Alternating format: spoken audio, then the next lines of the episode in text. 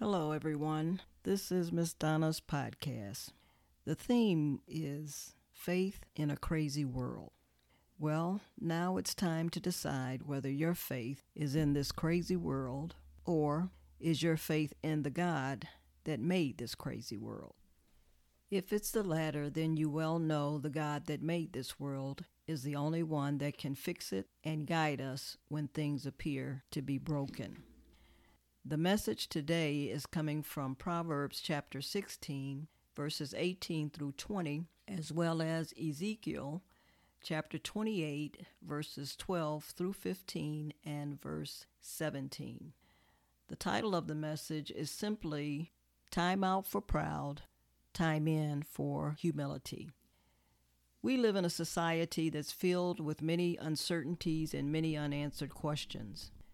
What are we to do in a world that has its own set of standards that are contrary to the way we desire to live? What do we do when the temptations of this world try to suck us in with its deceptive standards?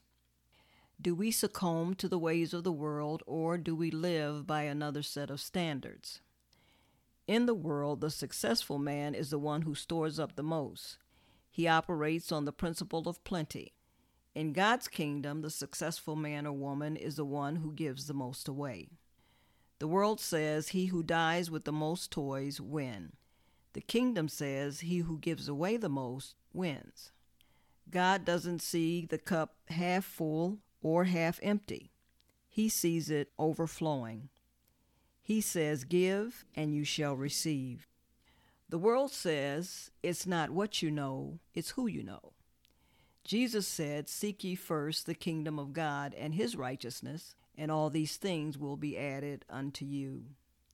The Bible tells us that all that is in the world is the lust of the eyes, the lust of the flesh, and the pride of life. So, what do we do? How do we live? How do we know the difference? Well, glad you asked. I have the answers. What do we do? We read the Word of God, which is the Bible. How do we live? We live according to what the Word of God says. How do we know the difference? We know the difference by rightly dividing the word of truth, according to 2 Timothy chapter 2, verse 15. In Proverbs 16, verses 18 through 20, it reads like this Pride goes before destruction, a haughty spirit before a fall. Better to be lowly in spirit along with the oppressed than to share plunder with the proud. Whoever gives heed to instruction prospers, and blessed is the one who trusts in the Lord. There is a constant war going on. Pride and humility are in a battle. Pride says, I will and I want. Humility says, He gave, so I give. Pride says, My life is complete. Humility says, I need more of Jesus. Pride says, Serve me. Humility says, I'm here to serve. Pride says, Take control of your life. Humility says, Let go of your life. Jesus says, He who has found his life will lose it, and he who has lost his life for my sake will find it. Let me share a few examples with you of pride opposed to humility from the Word of God. There was an angel who was appointed for greatness. In fact, there was no one who had greater position than he did. This angel, without mention of name, was a worshiper. He led and directed all of worship. He had everything he needed and everything that he could ever want. But one day, he decided that he did not want to lead worship, he wanted to be the one worshiped. In Isaiah, the 14th chapter, beginning with the 13th verse, it states this For thou hast said in thine heart, I will ascend into the heaven. I will exalt my throne above the stars of God. I will sit also upon the mounts of the congregation in the sides of the north. I will ascend above the heights of the clouds. I will be like the Most High. Does that sound like pride or does that sound like humility? Ezekiel puts it this way in chapter 28, beginning with the 12th verse. This is what the sovereign Lord says You were the seal of perfection, full of wisdom and perfect in beauty. You were in Eden, the garden of God. Every precious stone adorned you. Your settings and mountings were made of gold. On the day you were created, they were prepared. You were anointed as a guardian cherub, for so I ordained it. You were on the holy mount of God. You walked among the fiery stones. You were blameless in your ways from the day you were created till wickedness was found in you. Your heart became proud on account of your beauty, and you corrupted your wisdom because of your splendor. So I threw you to the earth I made a spectacle of you before kings. What happened to this angel that was known as Lucifer, who we know as Satan? Why was it so difficult for him to enjoy the blessings that had been bestowed upon him? Verse 17 gives us the answer. It says, Your heart became proud on account of your beauty, and you corrupted your wisdom because of your splendor. Pride eased its way in and it took control. However, let's not forget, pride does not come without access. We can always go back to the beginnings and get a bird's eye view of the origin of sin. When the serpent started conversing with Eve, she responded incorrectly. She gave him an open door to walk through. She listened to the lies of the serpent and never consulted her husband or God before she ate from the tree. Self got in the way and disobedience took over. Satan deceived her, true enough, but she gave him access. Let me give you another example. The Bible tells us of a rich man who grew crop on his land. There was a good season, and the ground produced plenty of good crops. He had so much that he didn't know what to do with it all. Then came this brilliant idea. He said, This is what I'll do. I will tear down my barns and build bigger ones, and there I will store all my grain and my goods. And I'll say to myself, You have plenty of good things laid up for many years. Take life easy, eat, drink, and be merry. But God said to him, You fool. This very night, your life will be demanded from you. Then who will get what you have prepared yourself for?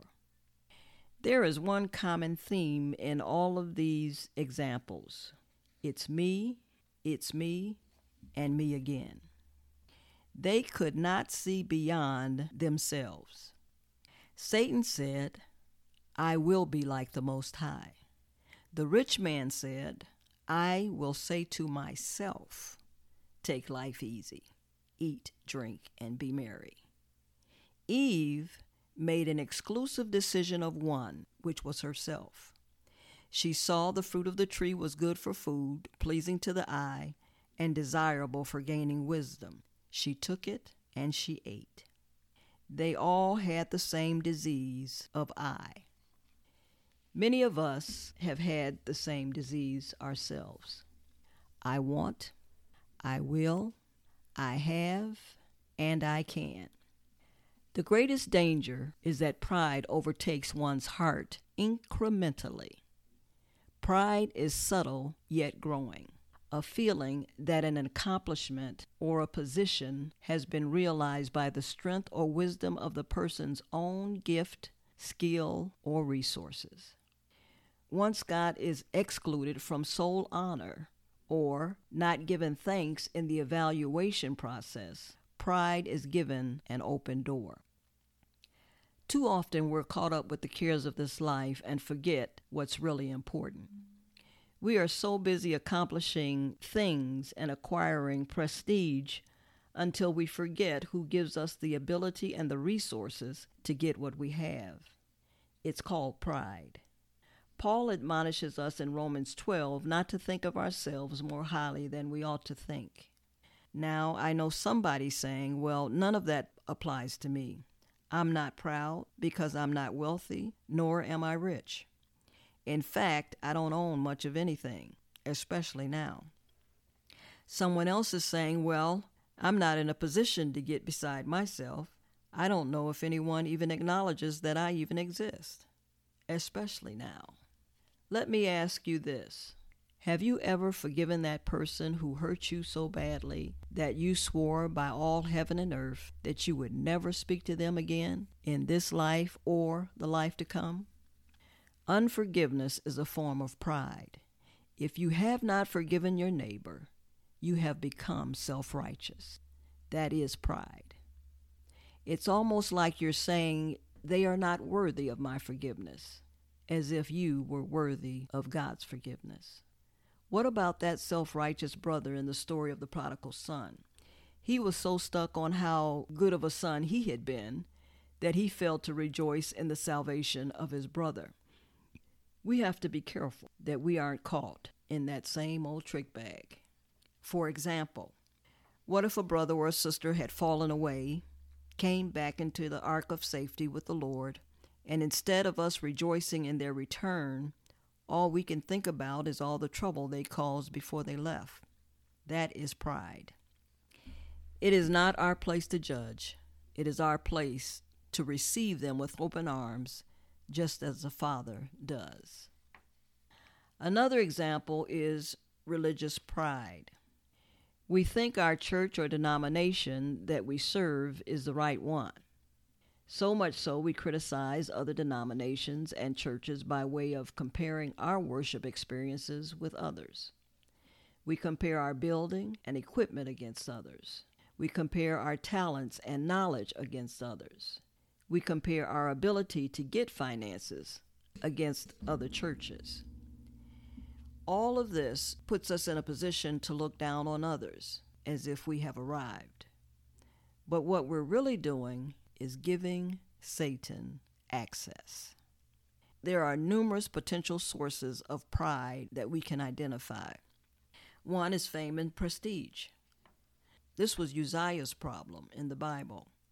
His fame spread far and wide. But after Uzziah became powerful, his pride led to his downfall, according to 2 Chronicles chapter 26 verses 15 through 16. When we are catapulted into prominence, our self-regard tends to go along for the ride. The next one is gifts and abilities. Like money, Gifts and abilities allow us to rely on ourselves rather than the Lord. Giftedness gives us the illusion of self determination and control and lures us into feeling like we have brought about our own well being. Piety and devotion. Smug spirituality is another source of pride.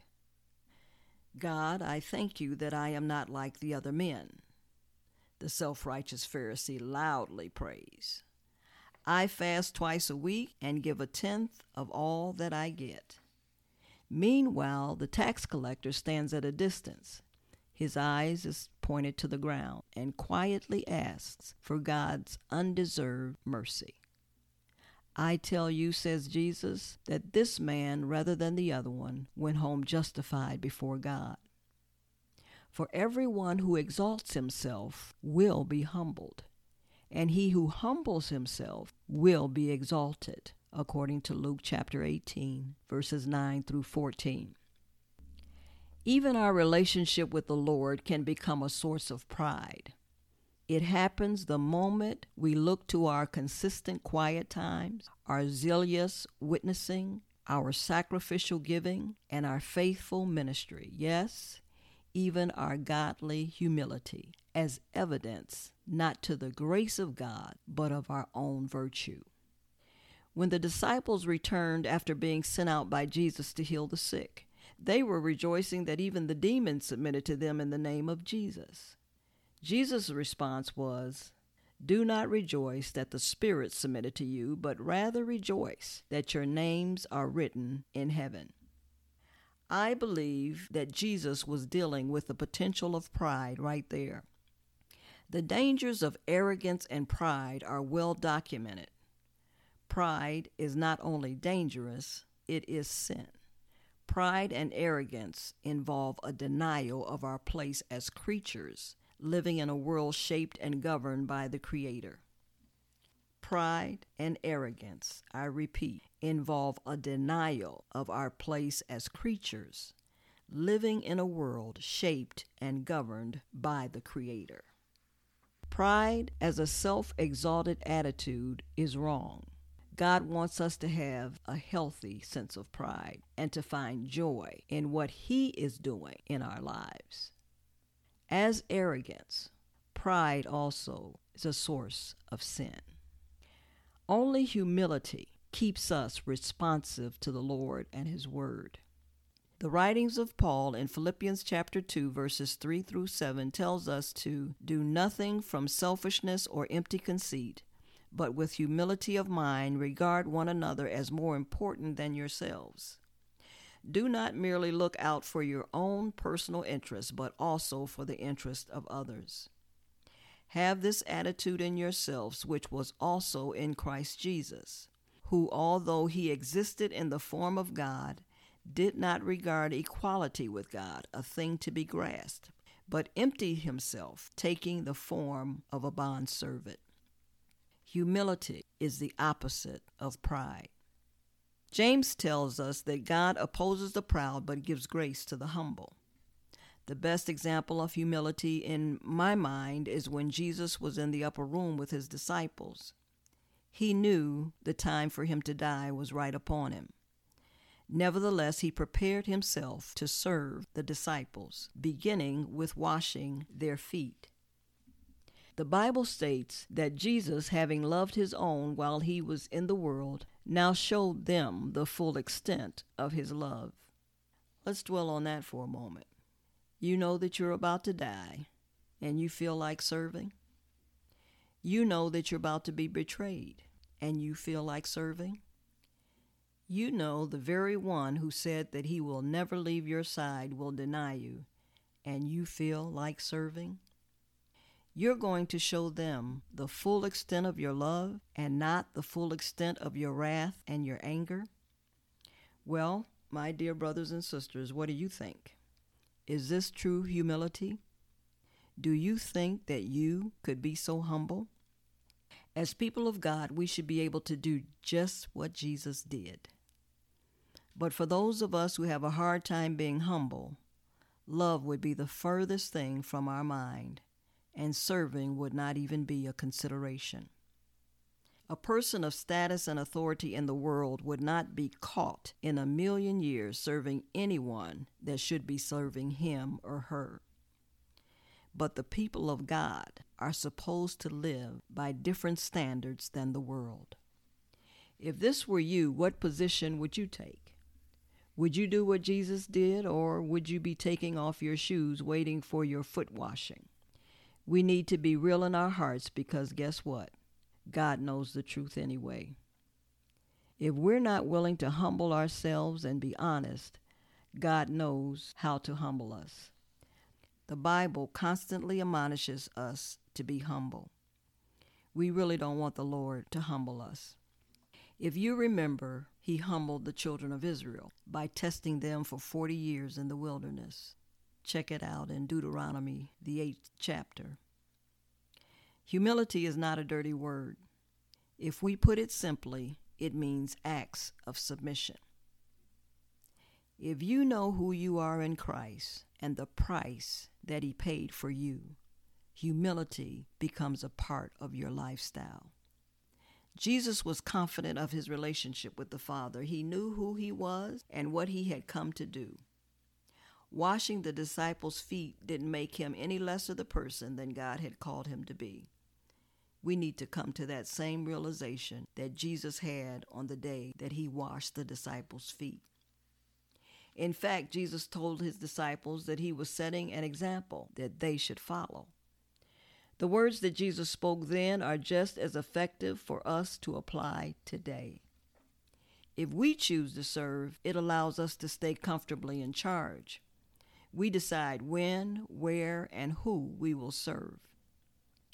This kind of service actually produces pride rather than humility because the focus remains on what is good for us. On the other hand, when we choose to be a servant, we have placed ourselves on call to the needs of others. Jesus once told the disciples, Whoever wants to be great among you must be your servant, and whoever wants to be first must be a slave of all. Humility means letting the Lord call the shots as we serve Him. He tells us what to do, and we do it. We submit completely and totally to His plan and not our own plan. James tells us that if we choose to be a friend of the world, we become an enemy of God. He gives us several directives in chapter 4. He tells us to submit to God, resist the devil, Come near to God, and He will come near to you. He tells us to wash our hands and purify our hearts. And finally, He tells us that if we humble ourselves before the Lord, He will lift us up. Humility is not an option for those who know God, for those who receive His blessings and bear lasting fruit for His kingdom. Without humility, there can be no abiding in God's presence or experience of His favor. Without it, there can be no abiding faith, no abiding love, joy, or strength. Only the person who acknowledges and who acts in total dependence on the Lord will experience God's full working in and through his life. Now, there are a few lessons on humility that we can leave with today. The first one is never despise the time it takes to prepare yourself for ministry and never assume it's too late to serve. The church and the world are well able to wait until God has fully equipped you. Number two, we will often be tempted to tell friends and fellow believers when we feel we have been mistreated. This will only make matters worse. We need to recognize God's hand in all that happens and honor Him by bringing our complaints as well as our praises to Him. Number three, we are not called to treat others as they treat us, but rather to treat others as God, for Christ's sake, has treated us. Number four, the success of what we do does not indicate God's pleasure. What pleases the Lord is our obedience, whatever may come. That is the word for today. The message entitled, Time Out for Pride, Time In for Humility. Finally, it's time to decide whether your faith is in this crazy world or is your faith in the God that made this crazy world. Again, if it's the latter, then you well know the God that made this world is the only one that can fix it and guide us when things appear to be broken. Thank you for listening. Have a blessed day. Be safe, and God bless.